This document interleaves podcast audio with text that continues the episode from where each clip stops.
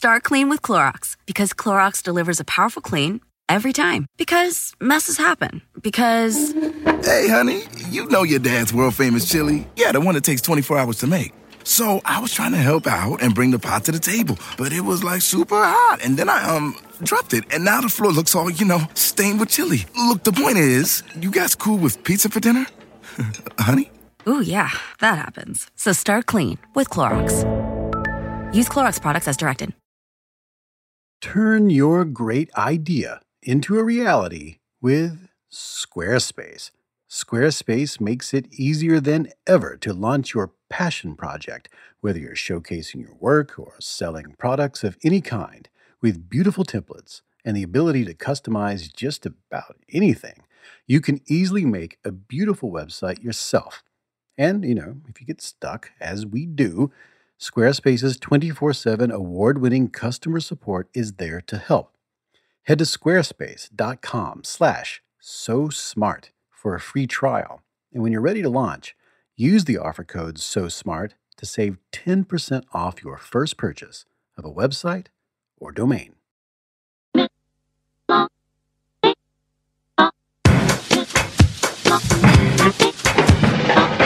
Down the middle of the party they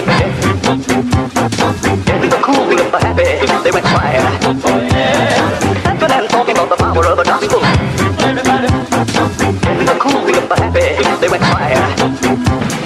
Welcome to the You Are Not So Smart podcast, episode 136.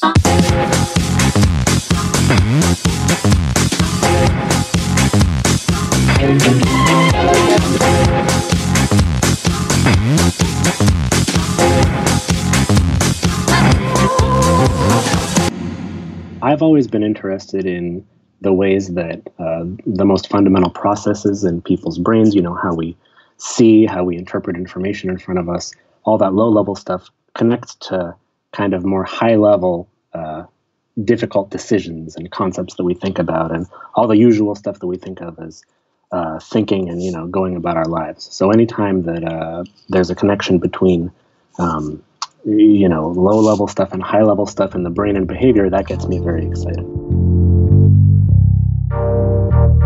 That's psychologist David Levari. So my name is David Levari, and I'm a social psychologist. Uh, I research human behavior, and uh, right now I'm based at Harvard University in the psychology department in the business school there. Earlier this year, Levari, along with his colleagues Daniel Gilbert, Timothy Wilson, Beau Sievers, David Amodio, and Thalia Wheatley, produced a study that revealed just the sort of thing he loves to research a connection between the way we process information in general to the way we approach larger phenomena like institutions, social problems, and everything from war to policing to teaching a musical instrument. Levari and his team found evidence for something they call prevalence induced concept change. When we set out to change the world by reducing examples of something we have deemed problematic, and we succeed, a host of psychological phenomena can mask our progress and make those problems seem intractable, as if we're only treading water when, in fact, we've created the change we set out to make. To understand what this means, we need to build up to the idea by first discussing another idea in psychology called creep.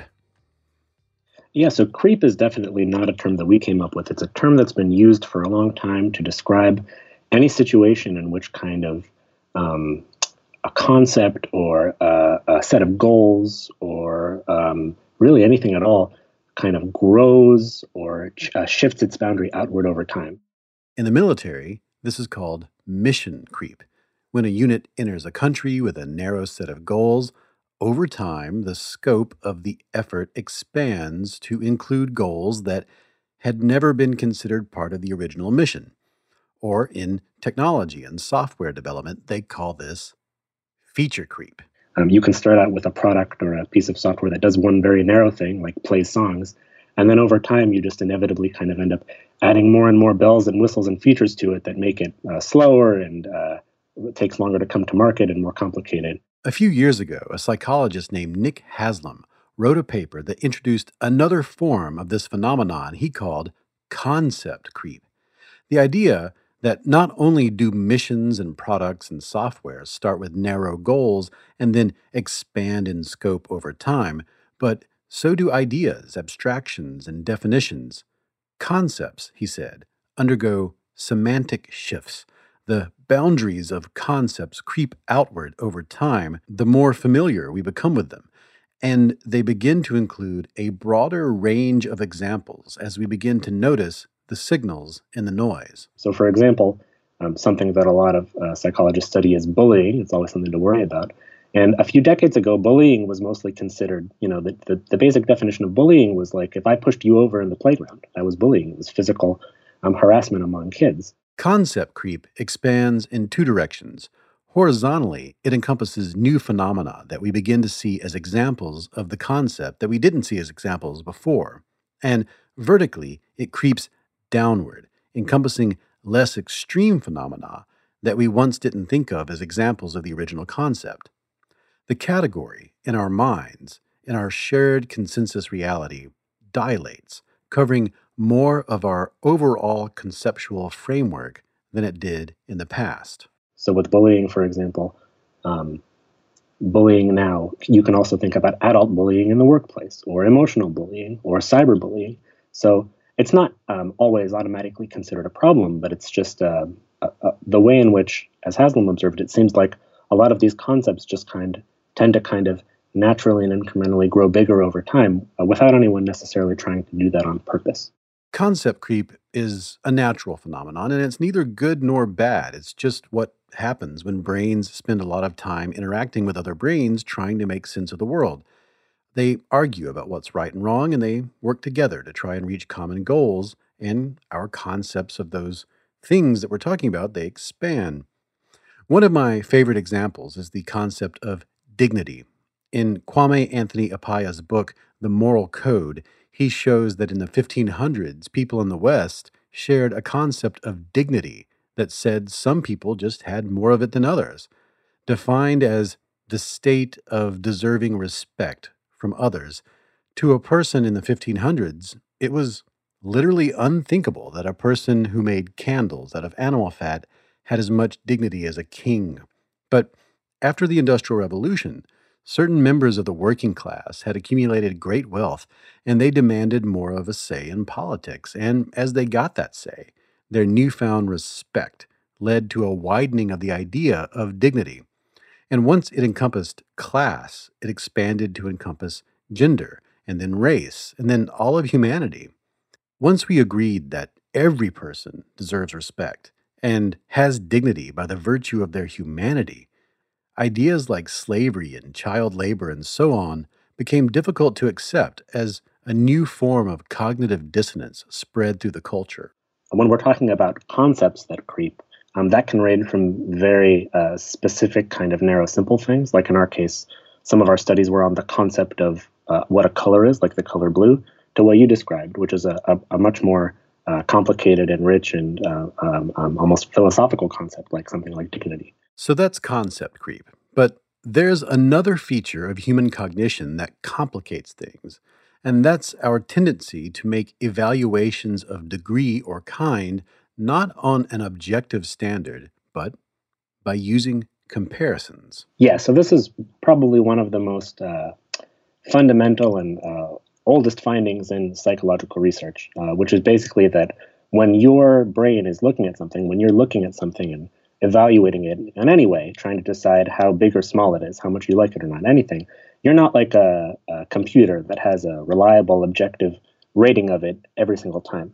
Um, your ratings will change over time based on things about you, and they'll also change based on your surroundings. Uh, so, one example um, is about how heavy things feel. Um, there's some classic research in which, um, for example, if you hold something very, very heavy, and then you hold something light, um, the lighter thing will seem way lighter than it would have if you hadn't held the heavy thing first. So, that's an example of how you're judging how heavy something is, in part compared to uh, the heaviness of the things you held before, not like a scale would, which where it would just give you the same pounds or um, kilos every single time. We can also see examples of this in optical illusions like the tilt illusion, in which perfectly straight lines appear normal until surrounded by lines at an angle.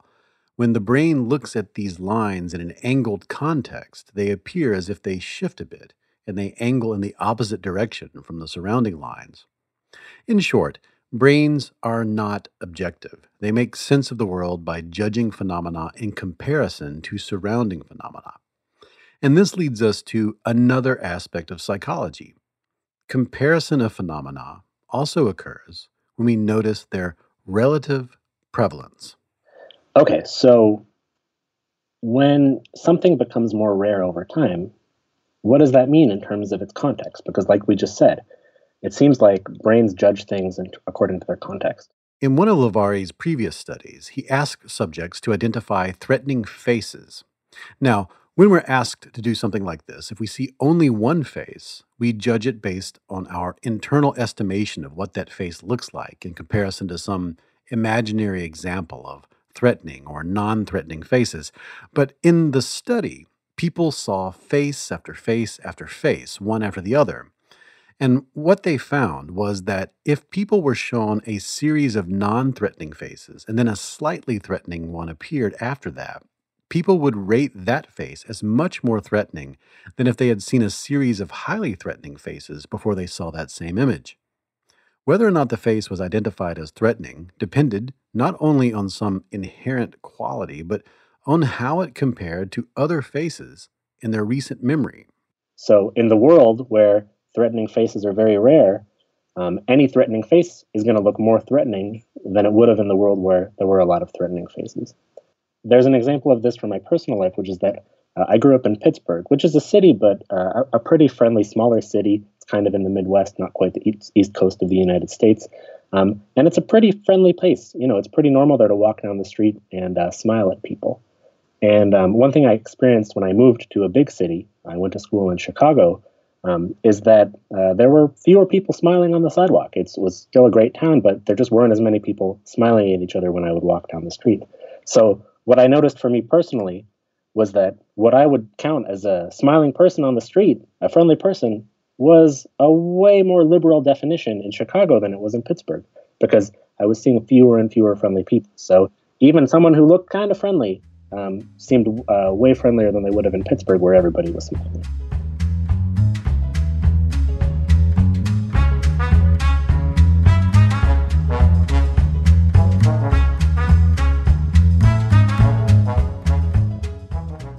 So, when these three psychological phenomena combine, concept creep, evaluation by comparison, and the change in prevalence over time, brains do something very odd. And to demonstrate this in the lab, Levari and his team came up with a really nifty experiment. And you'll hear all about it after this commercial break.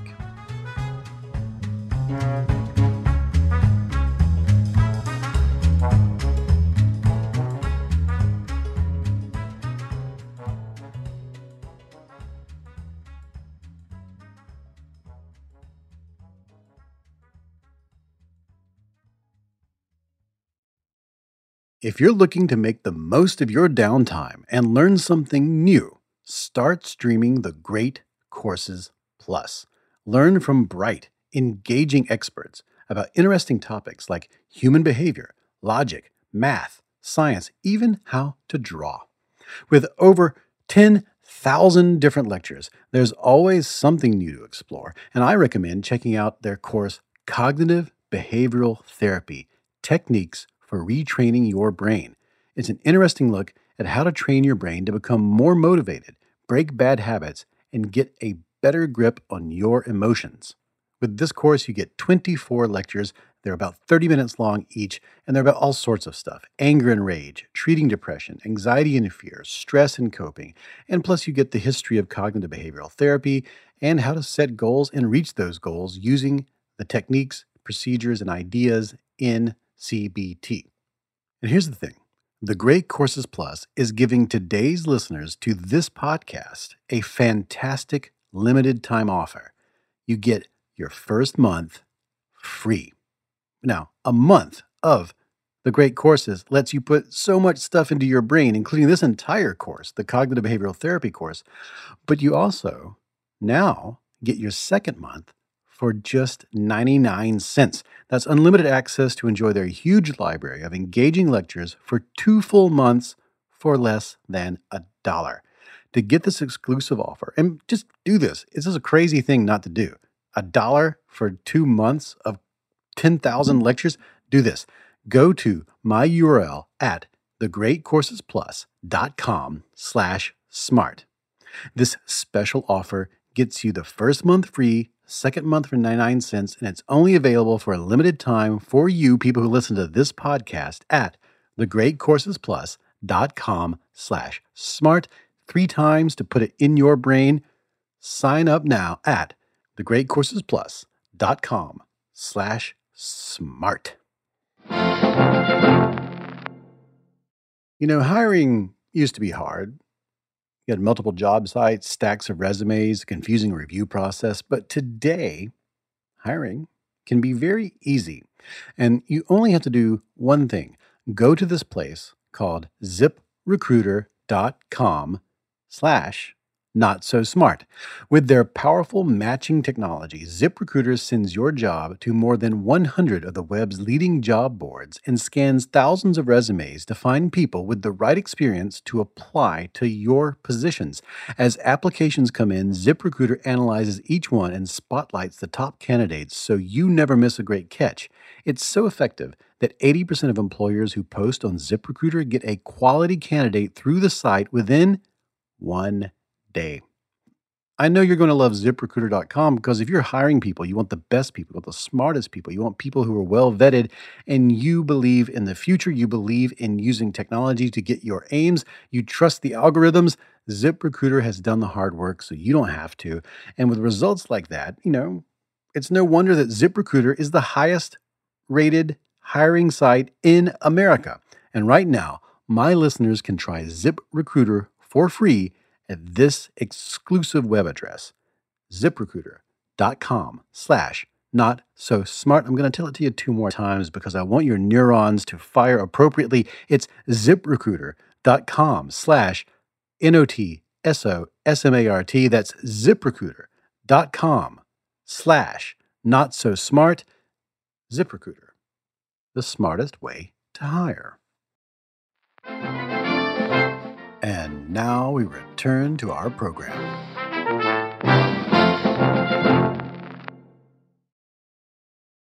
I'm David McRaney, and this is the You Are Not So Smart podcast.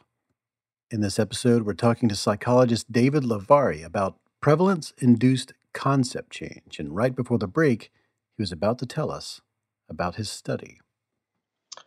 So, in our first study, what we really wanted to know was if we took a very, very simple concept, almost the simplest concept we could think of, could we change people's um, threshold for it? Could we change their boundaries that they drew around the concept just by changing its prevalence, how common or rare it was? So, what we did in our study was we brought participants into the lab and uh, we showed them a thousand colored dots on a computer screen, one at a time. It was a super boring study. They were just looking at dots, and for each dot they saw, um, they had to hit one of two buttons. They had to decide is this dot that I'm looking at on the screen blue or is it not blue? Some of the dots were very blue, and some were very purple, and the rest were varying shades in between. And so they were looking at these dots one after another, deciding this one's blue, this one's purple, this one's blue, this one's purple. And what we did is for, for half of the people in the study, over time, we slowly decreased the prevalence of the blue dots. We decreased the amount of blue dots they were seeing over time. For half of the subjects, without their knowledge, the dots very gradually changed in prevalence. At the beginning, half of the dots were blue. By the end, only 5% were blue. So if you were in our study and if you were in that condition from your perspective, what it would feel like over time is you were just kind of running out of blue dots to find. Um, they would become very rare. And what we wanted to see was would just that mere fact of the blue dots becoming rare change which colors people called blue? So what we found uh, was kind of shocking to us was that as the number of blue dots uh, decreased, people started calling a wider range of colors blue. In other words, they started calling colors blue that they wouldn't have called blue in the earlier part of the study when blue was very common. If you think of these two groups as living in two different realities, one in which blue remained common and one in which, over time, blue dots became rare, one began to change their own definitions of what is and is not blue, so that these two groups of people soon had completely different concepts of something that isn't abstract or socially constructed. In other words, they came to disagree at the level of perception itself on something that we would normally consider an aspect of objective reality. And all it took was a small change to their environment. And when it came to color itself, after that change, they couldn't see eye to eye. Another way I like to think about it is if you were in our study and you were in the condition when blue dots became rare over time, imagine you saw a dot that was very ambiguous. It was a color like right between blue and purple, hard to categorize. So basically, what we found was at the beginning of the study, when blue dots were very common, you would probably call that color purple. And then by the end of the study, when blue dots became very rare, that's you, the same person, seeing that same color, would all of a sudden call it blue.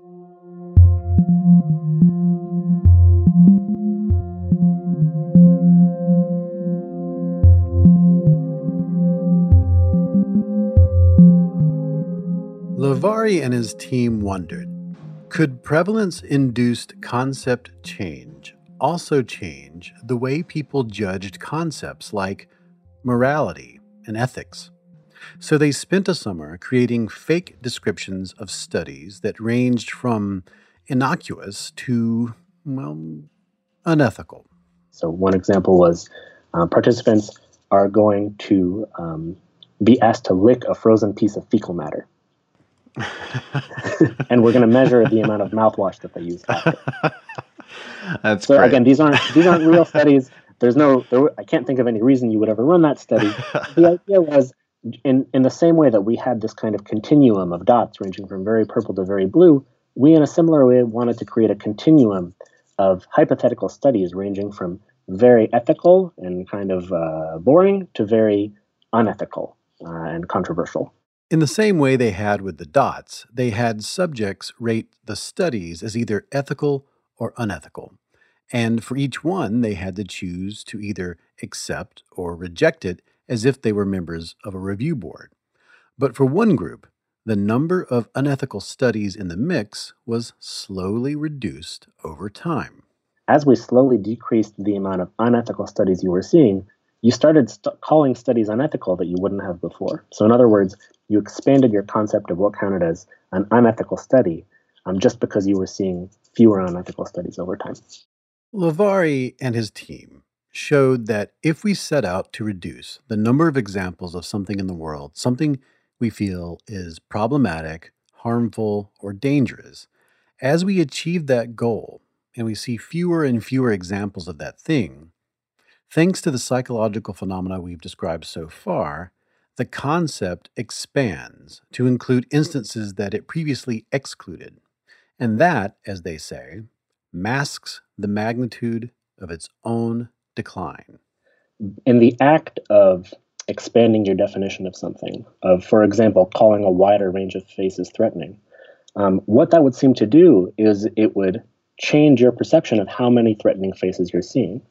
Um, and we think that that can be pretty important in domains in which uh, it's your job to uh, change something's prevalence. Uh, so, for example, um, imagine that uh, you worked in the TSA at the airport and you were in charge of uh, uh, handling security and making sure dangerous people didn't come to the airport. Part of your job is, for example, looking out for suspicious people um, that you think might be a danger that you have to pull over for secondary screening. So, of course, the most important thing you need to do is catch those people. But when you think about it, another part of your job is to reduce the prevalence of those people over time, right? If you're doing uh, your job well as the security officer, um, then fewer people are going to come to the airport who are dangerous uh, because they're going to know, oh, I'm going to get caught. So part of your job is to reduce the prevalence of this thing you're looking for. But what our research suggests, if it applies to a situation like that, is that as you're doing a good job of finding suspicious people at the airport, and reducing their prevalence, then in a way that's probably not conscious or intentional, you're going to respond by uh, perceiving and calling a wider range of people threatening than you used to. So even as you're doing a good job reducing the amount of threatening people coming to the airport, um, you're going to see a wider range of them than they used to, and you may not realize how well you're doing at your job. Again, prevalence induced concept change is neither good nor bad. It's just something that brains do. In some cases, it's clearly very, very good.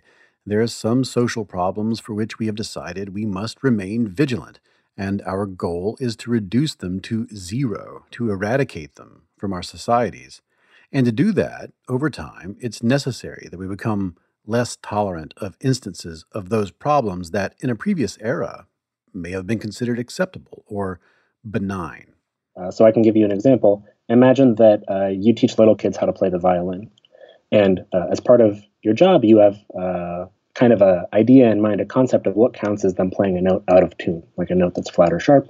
And, you know, part of the way you make them better at the violin is you point out to your students when they're playing a note that's flat or sharp.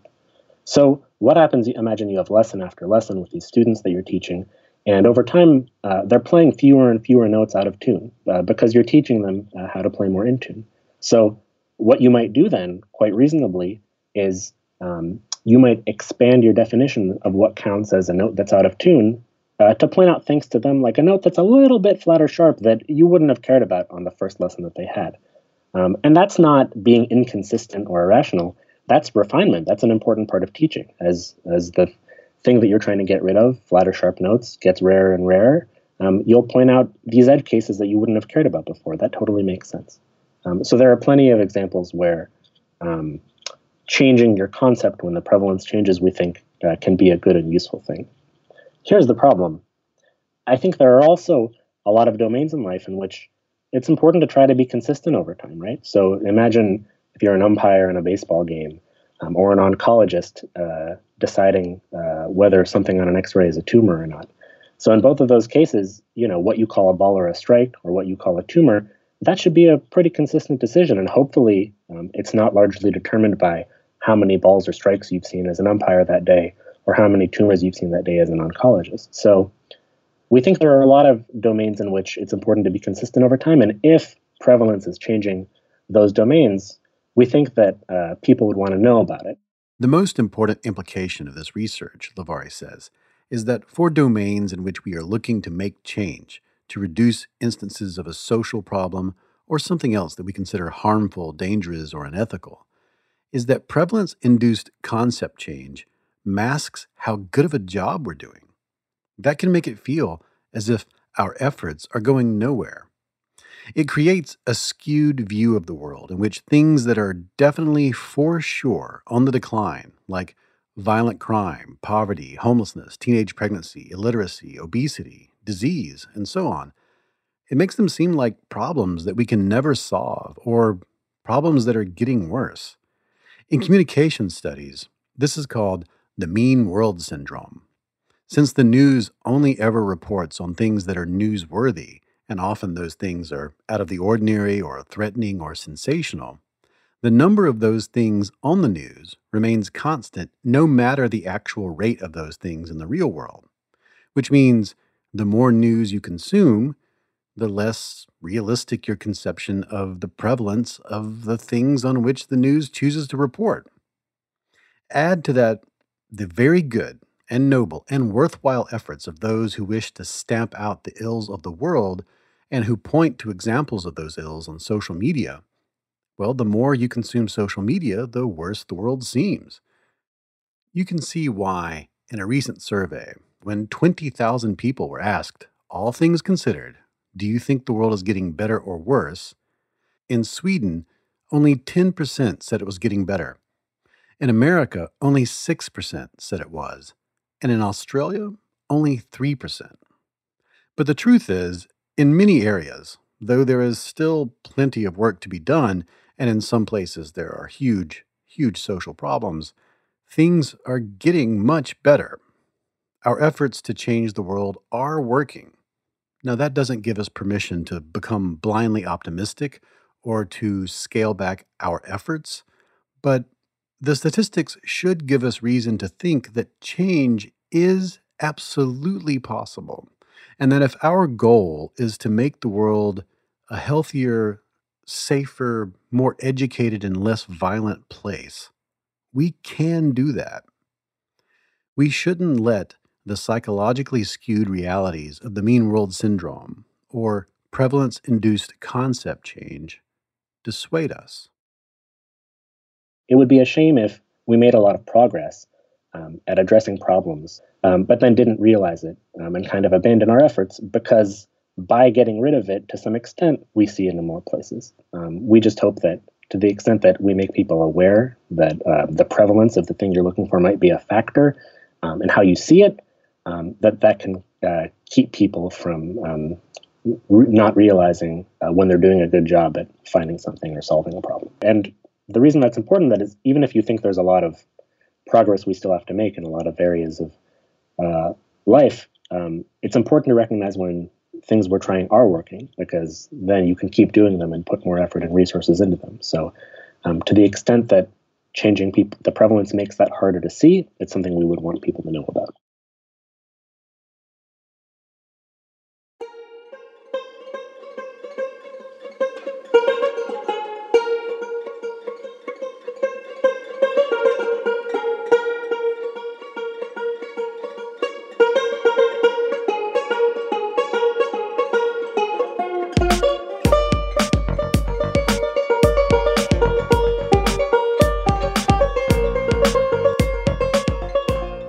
David Levari is a psychologist at Harvard.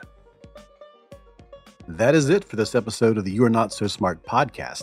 If you'd like to find links to everything that we talked about, including some images of the dots, the blue dots and the purple dots, you can find all that at youarenotsosmart.com, where you can also find previous episodes. You can find those previous episodes on Stitcher, SoundCloud, iTunes, or wherever you get your podcasts. You can follow the show at Not Smart Blog on Twitter, or you can follow me at David McRaney. It's also on Facebook at slash You Are Not So Smart. If you would like to support this one person operation, you can do that by going to patreon.com slash You Are Not So Smart. Pitching in at any level gets you the show ad free, but at the higher levels, you can get t shirts, signed books, posters, all sorts of cool stuff. The opening music is Clash by Caravan Palace. The interstitial music is by Incompetech. You can find those people at incompetech.com. This music is Banjo Apocalypse. I just turned in the manuscript for my new book, How Minds Change. More on that very soon. So if you'd like to book me for a speaking engagement, I am so available for that now. Just email me. We'll talk about it. All right, new stuff coming soon, new shows coming soon.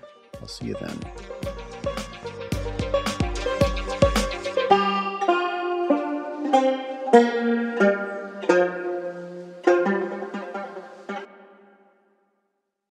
This show is sponsored by BetterHelp, and I'm very proud to have BetterHelp as a sponsor. I was using BetterHelp before they became a sponsor, and I was very excited to learn that they wanted to sponsor this program. I have recommended BetterHelp to people. I know people right now who I've recently onboarded. I had a friend who had a really difficult medical event and was experiencing a completely new range of anxieties and feelings and concerns. And I recommended therapy. I'd never gone to therapy before. And this helped. Now, a lot of us spend our lives wishing we had more time.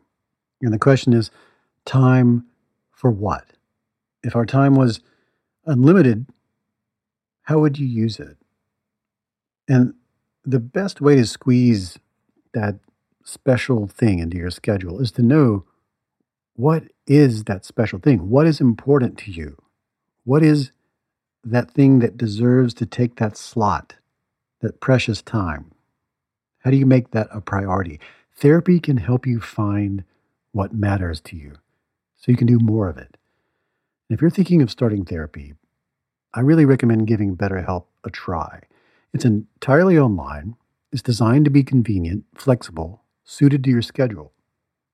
Just fill out a brief questionnaire and you will get matched with a licensed therapist, and you can switch therapists at any time for no additional charge. You can do that several times and really lock in with a therapist that is able to generate with you that dynamic that's so important. I believe you should be in therapy. I believe everyone should be in therapy for a period of time at least in their lives to sort this out. What's important to you? How do you make it work?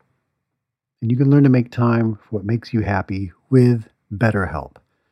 Visit betterhelp.com slash Y-A-N-S-S today to get 10% off your first month. That's betterhelp.com slash Y-A-N-S-S.